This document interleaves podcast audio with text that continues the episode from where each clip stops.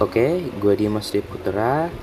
Kali ini podcast gue membahas tentang insecure, overthinking, dan takut kegagalan dalam mencoba sesuatu hal yang baru di pada usia dewasa.